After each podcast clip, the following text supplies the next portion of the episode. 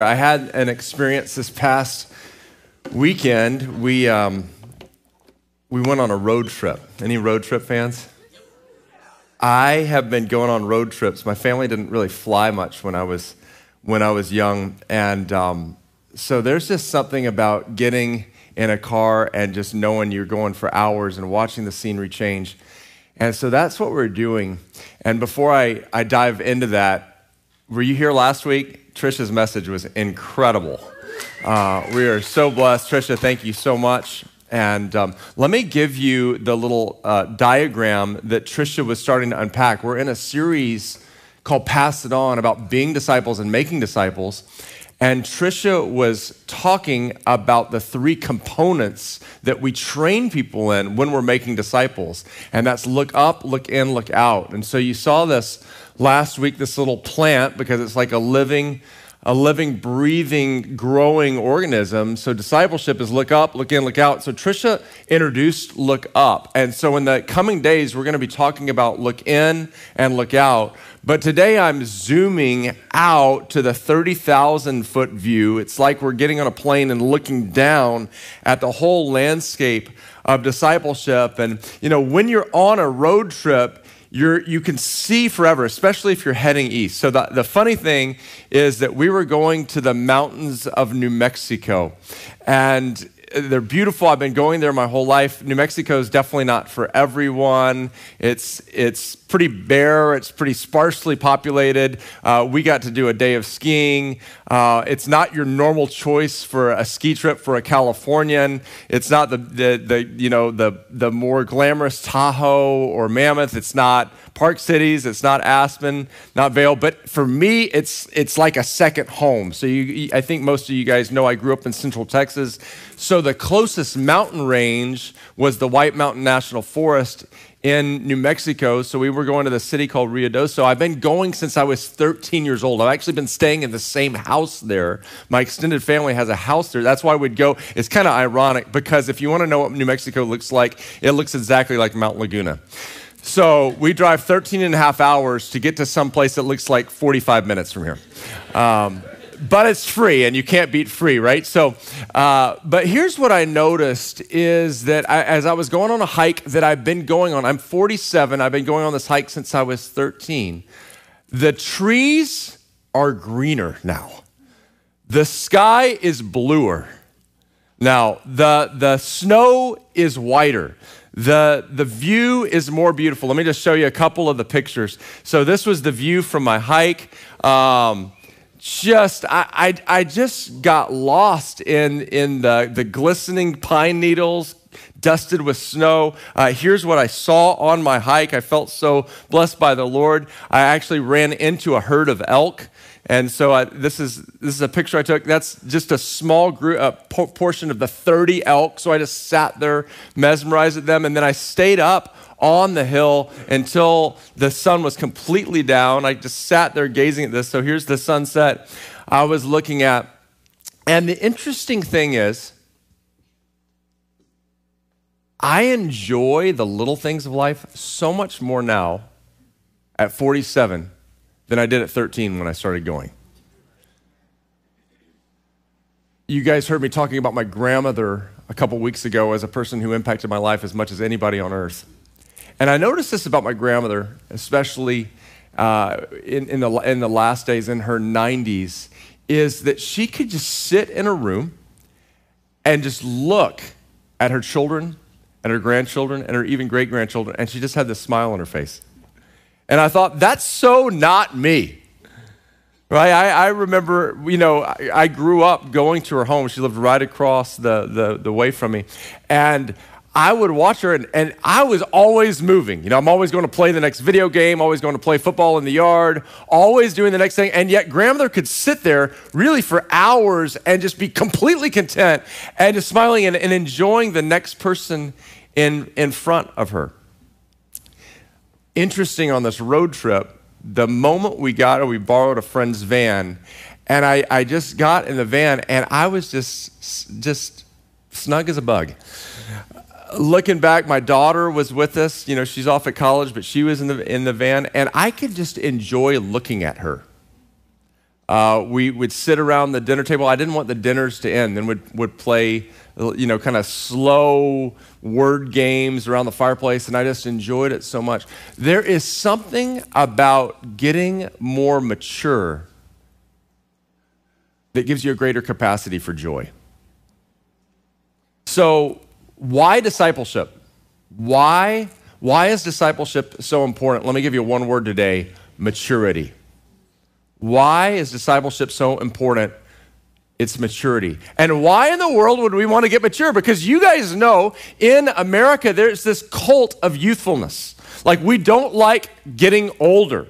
The amount of millions and billions of dollars for wrinkle cream, right? And whoever, you know, the, the owners of the collagen factories these days are making millions because we do everything we can to not get older and we despise getting older and we have this cult of youthfulness and we celebrate young people and and why is why is there and, and I, I, can tell you I battle the thoughts of like oh no I'm getting oh my gosh there's more gray in my beard and oh I can't do the same things that I used to do. And why do we why are we bombarded with this despising of getting older, it's because the devil knows that in maturity, there's a greater understanding of your identity,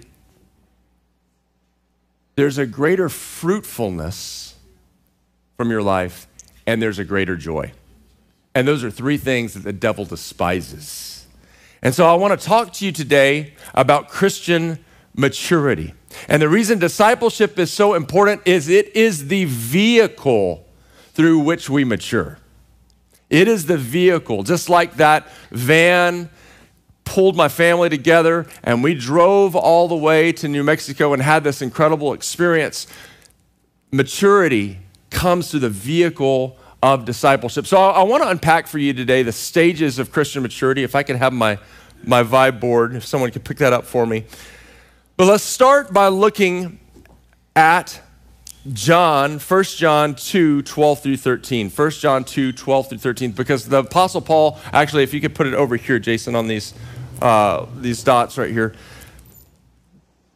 The disciple John, or the Apostle John, gives us this understanding of the different stages, thank you so much, of Christian maturity.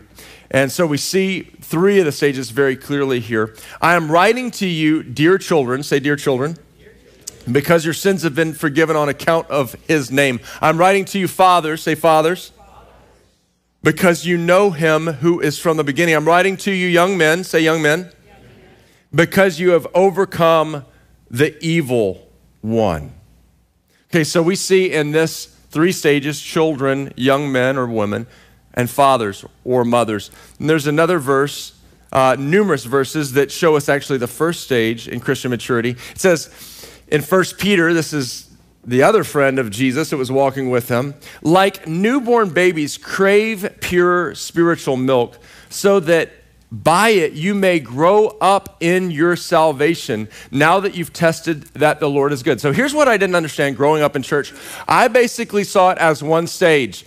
I saw you were lost and then you're found. You are dead and then you're made alive. And basically, all of my Christian faith was once you got saved, which is so awesome, by the way. But once you got saved, everything was just looking back and saying, singing these songs like At the cross, at the cross, where I first saw the light and the burden of my sin rolled away, rolled away.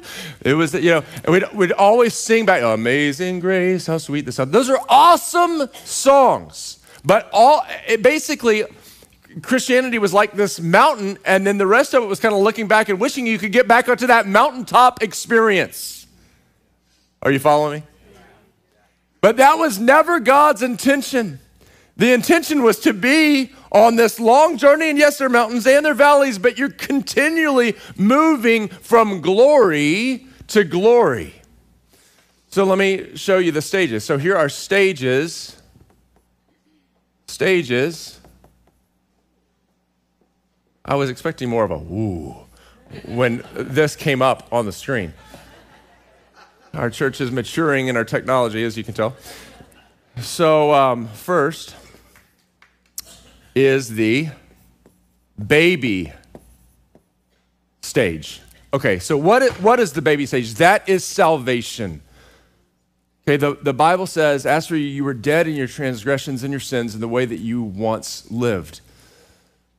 So there is a time in all of our lives, and if you're not there yet, I encourage you to take this step today.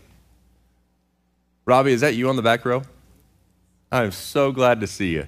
This guy's going through the fight of his life with cancer, and amazing to see on the back row. Can we just extend our hands towards him for a second? Just be the church. Lord, we just thank you so much, Robbie, and we pray for the whole Kirsten family. We, we speak healing, life over his physical body we ask that you'd raise him up, Lord, and we thank you for giving him the strength to be here today and strengthen his spirit today to know you more. In Jesus' name, amen. Thank you, church. I hope that didn't embarrass you. Hope that just made you feel loved. um, here's the baby stage a baby is born.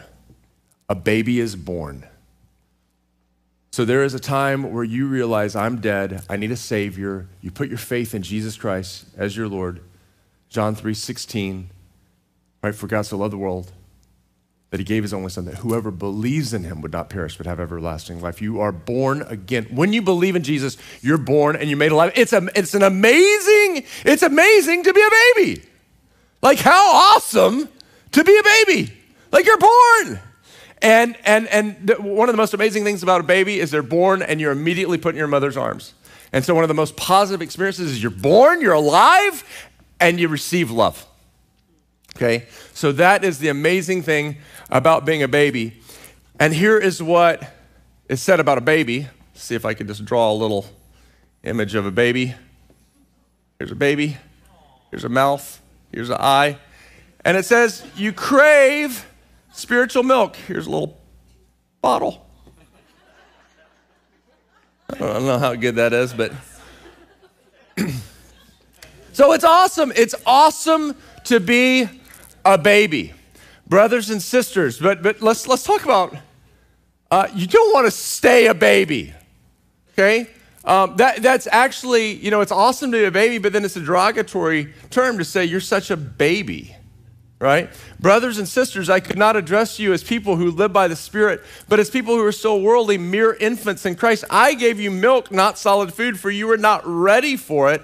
Indeed, you are still not ready. You are still worldly, for since there is jealousy and quarreling among you, you are not worldly. Are you not acting like mere humans? For one says, I follow Paul, and another says, I follow Apollos. Are you not mere human beings? Here's how you can know that you're a baby if it's all about who you follow in life because you're having to be fed milk. You can't, a baby can't feed itself. So here, here's what I want to share. Often in the body of Christ, people put their identity in, well, I'm, you know, I listen to, I, I listen to, or I go to the church of, right? I listen to Francis Chan. I'm not picking on Francis Chan. We're having him into our conference. Francis is awesome. But you will notice that people they, they will talk about, well, I'm of Bill Johnson. Well, I'm of Dr. David Jeremiah. Well, I am, and they, their whole spiritual life. Now, this is a baby because a baby, when a baby, all they know is their parents. So they're completely dependent on their parents. But don't think you're mature if you're like, well, I need to change churches. I need to, because I'm not, I, I, I need some deeper theology or I need more entertaining messages, or I need that. That is that. What does that show when people bounce from place to place? It shows that they're a baby because their whole spiritual life is dictated on what they are spoon fed. Are you following me?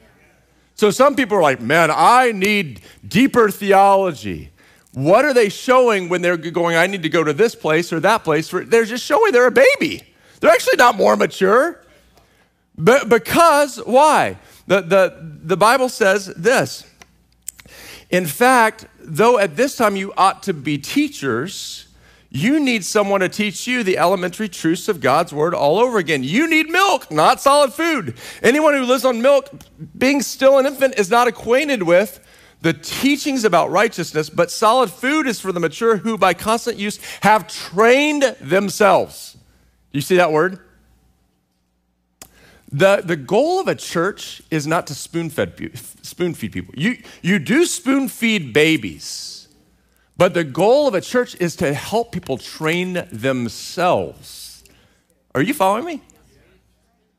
So when you hear someone say, Well, I'm not getting enough, you know, and, and, and, and so common in San Diego that people move from, from this church to this church to this church to this church to this church. Why? It's because they're babies. Because a, a church is not going to always teach what you need at the time. That's because you're called to train yourself. I'm really trying to help you out here. Uh, but, because you're not called to be spoon fed your whole life. So, so what do they do? It, that you, you, you're called to train yourself. So now let's move to the next one a child. This is the next phase, okay? This is what First John says. I'm writing to you, dear children, because your sins have been forgiven on account of his name. Let's talk more about children. 1 John 3. This is how we know who the children of God are and who the children of the devil are. Anyone who does what is right is not God's child, nor is anyone who does not love their brother and sister. So, if I was to draw a diagram for children, it would look like this A baby. A, baby can't do anything for themselves.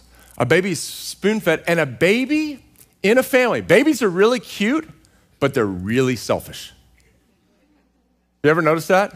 The second they want something, second they want to be changed, babies don't do jack for a family. but children, children start learning. Did you see this? Nor is anyone who does not love their brother or sister. It says, if you're God's child, you're learning to love your brother and sister.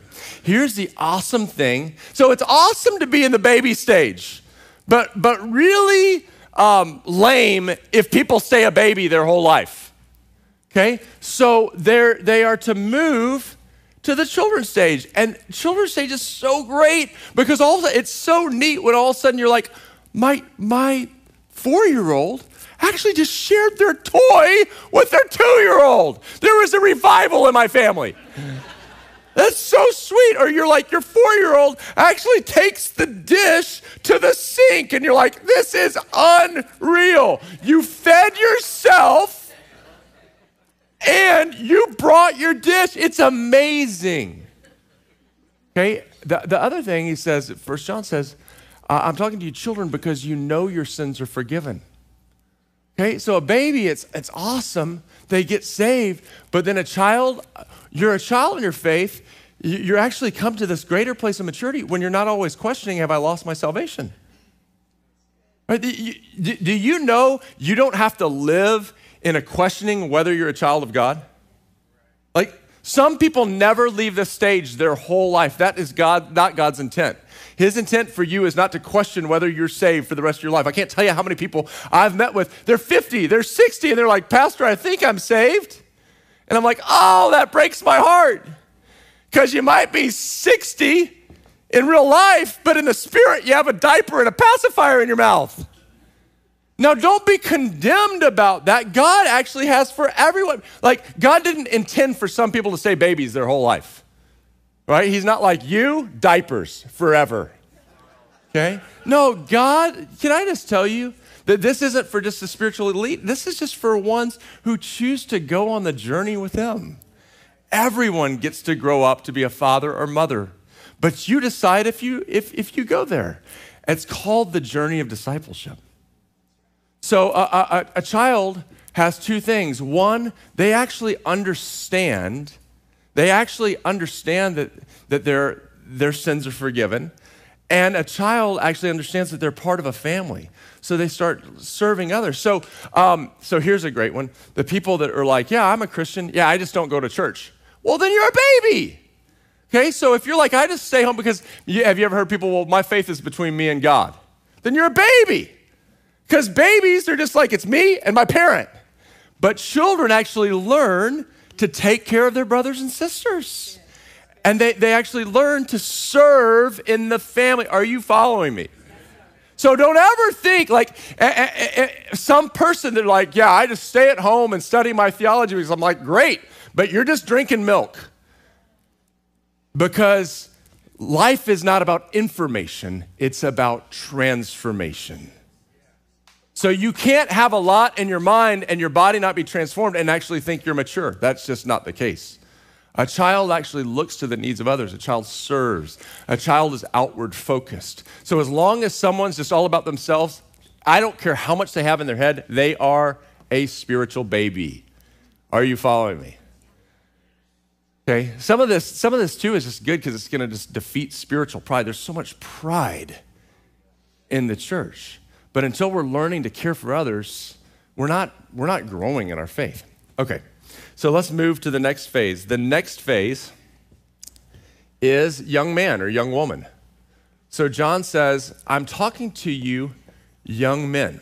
Okay, now, why would you ever want to grow up from being a child? You know, I mean, Peter Pan, play the rest of your life. It's just awesome to be a child, to be taken care of. And I mean, I remember being a child and I was like, why would I ever want to grow up like my parents take care of everything? Why would I want to go on a road trip that I have to pay for? Okay? Um, but I can't imagine never getting to drive. Or what, I mean, if you just said, child, you never get to date? Wow, I never got to be with Steph. Uh, you, you, you don't get responsibility, and, and a child lives in the context of their family. A young person starts stepping into their purpose and their destiny. But, but here's what I need you to see First John says this I'm writing to you, dear children, because your sins have been forgiven on account of his name. I'm writing to you, fathers, because you know him from whom is the beginning. I'm writing to you, young men or young women, because you have overcome the evil one. So if I was to draw a picture, I'd draw it this way it's the devil with his horns. That's eyes. pitchfork.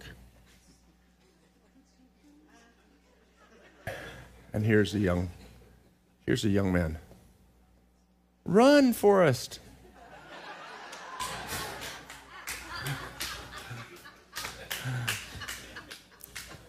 Do not ever be deceived and think someone is mature because they have a bunch of head knowledge, they know a bunch of theology, but they're living in bondage you're not a mature believer. You could, you could have all the knowledge, you could have all of this theology, you can even be serving your tail off, but you're an addict. Or you have a, a secret porn addiction, or you're addicted to food, or you're addicted anything that you can't control in life means that you're not living an overcoming life of freedom. And there is a stage in every, and some of you don't even believe this. I think many of you do because we emphasize this so much. There is a stage in your Christian life where you are living the majority of your life in an overcoming way. It's for freedom that Christ has set you free, to no longer be burdened by a yoke of slavery. So, there are so many people in this church that are not living in addictions to, to, to vices. Now, if you're dealing with that, I don't want you to be condemned. I just want you to know that there is freedom for you.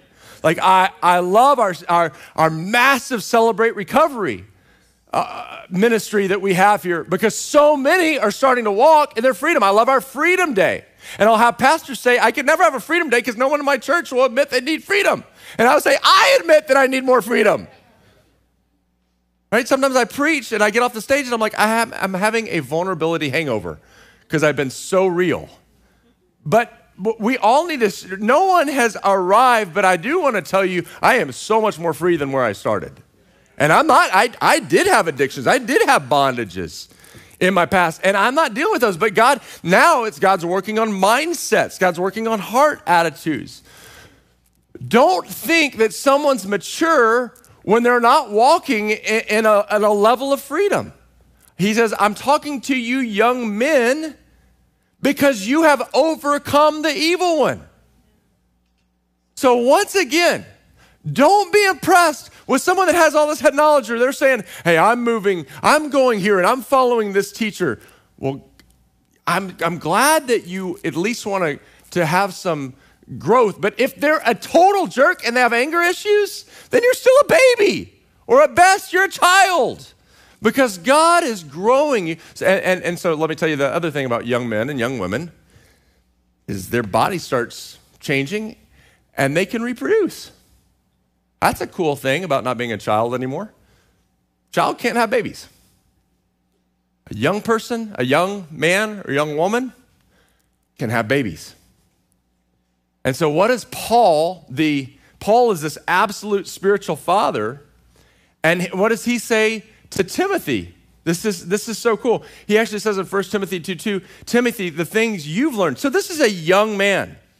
And Paul's not just saying, okay, all young people just come and follow me. He says, Timothy, the things you've learned, this is 2 Timothy 2 2, the things you've learned from me in the presence of many witnesses, entrust to reliable men who can train others. He's saying this is Christian maturity is when you start having spiritual children yourself. Okay, so don't ever think that someone actually is a mature believer who doesn't have spiritual offspring.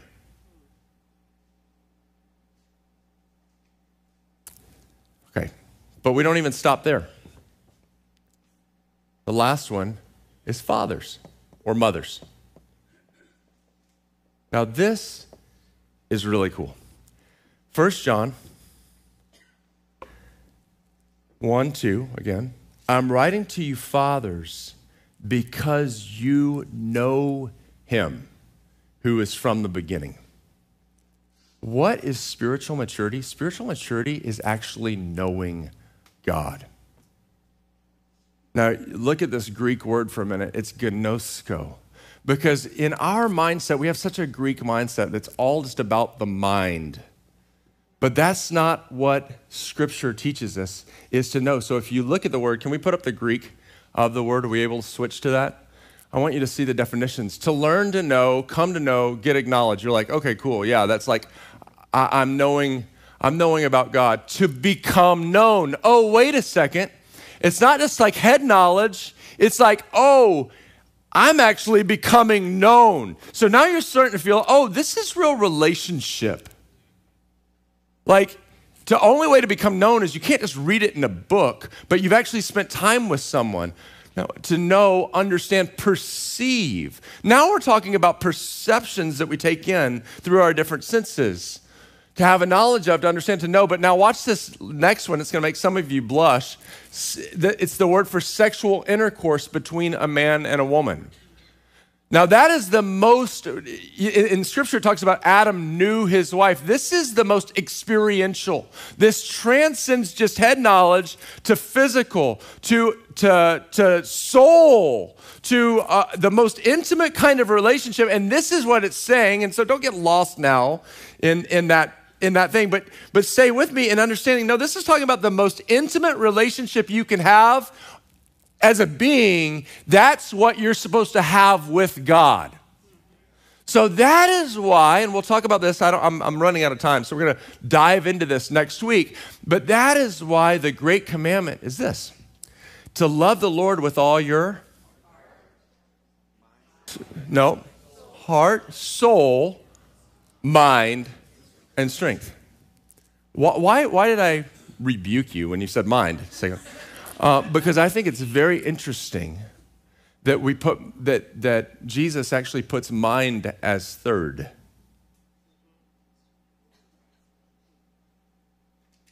Because your knowing God is so much more than just knowing facts in your mind.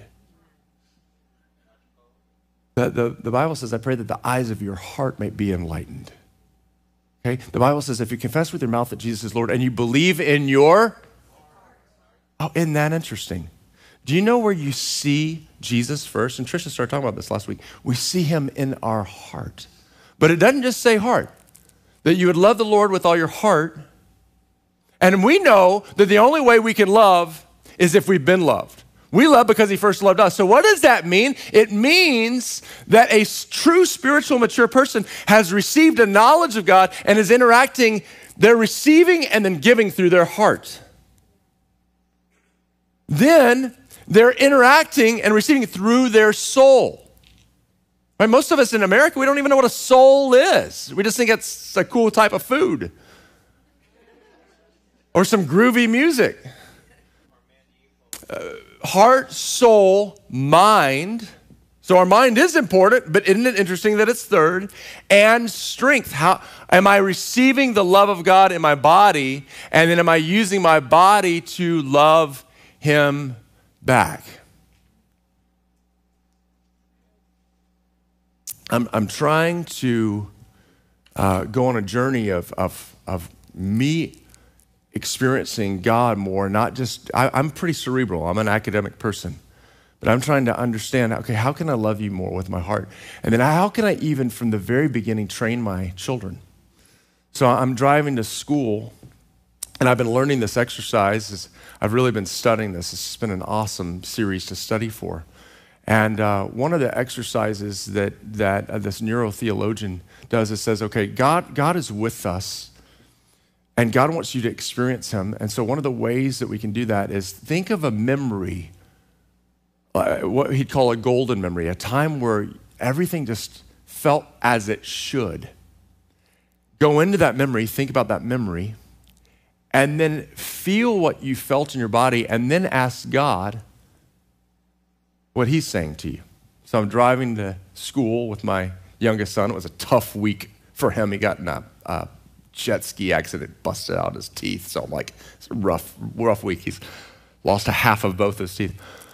And so we're, we're driving to school, and I'm like, so, uh, John Mark, I want you to think of a memory. And so he just, th- this is what, he, what comes up. He's like, well, I was, we were in the park. I was at the park with my friends, and we were just laughing and having fun. Okay, I said, so close your eyes and just see that. And he goes, yeah. And I'm like, what do you, what do you feel? And he's like, well, I just, I kind of feel just happy and I feel peaceful. And I said, okay, so now Jesus is with you. Okay, Jesus is omnipresent. So I want you to just ask the Lord where he was. And he goes, oh, I, I, I just see him looking down on me. I'm like, okay, that's really cool. Because what am I doing? My son, in, with the eyes of his heart, is starting to not just have thoughts about God. Jesus loves me, this I know, for the Bible tells me so. But he's starting to have like an interaction. And I said, Now, John Mark, here's what I want you to do. I want you to, to ask God what he's saying about you. And you're going to either see something or you're going to hear something, you're going to feel something. So we wait a long time. He's like, Well, I didn't really hear anything, but I just saw him smiling at me. Like, how does that feel? Oh, it feels good. I said, So, John Mark, today, whenever you're going out throughout your day and you start feeling pain from your teeth being knocked out, or you're having a hard time, or someone says something jerky to you at school, I want you to think about this memory and what you're experiencing from God. Why? Because I'm training him to be more mature. I'm training him to live with a constant knowing of God, of God's smile on him, of his pleasure. You know, you receive joy when you feel loved by someone. And there's no person more important to feel loved by than God. Would you just close your eyes with me? Let's just finish by doing this. Uh, for me this week, close your eyes and let me just finish with a story. For me, I was watching a movie with Steph, and there was a scene, a hospital scene, uh, with this football player, and the coach, uh, he's never going to play football again, and the coach shows up in his doorway uh, to just tell him that he's with him. And I just start crying. And the reason why is it just totally brought up an exact scene from my life. And so what I had to do was I had to go into this memory, and I, I could I could totally proof text this for you from the Bible for those who, uh, or who are, are new, and I might be able to do that later. But I went back into this memory. It was very painful, and I said, Jesus, where where are you? And it was crazy because I saw I saw in my mind I saw God in the room with me. And I'd always felt alone in that hospital room. And then I looked and I didn't expect this, but I saw like a dozen angels in my, I'm not seeing this with my eyes open. My eyes are closed. I'm seeing this through my heart, but I'm seeing a dozen angels. And I had the most amazing experience of comfort back from that memory that brought one of the greatest desolations of my life. What I'm trying to tell you is you can do this with a, a wonderful memory, you can do this with a painful memory, but I just want you right now to ask God to bring a memory to mind. Maybe it's a maybe it's a joyful one. Hopefully it is. But maybe some of you came in and you are so down and you need to you need to be in a in a painful memory. But I want you to ask God to show you where he was. You're going to either see him in your mind's eye through your heart, you're going to feel them or you're going to hear them.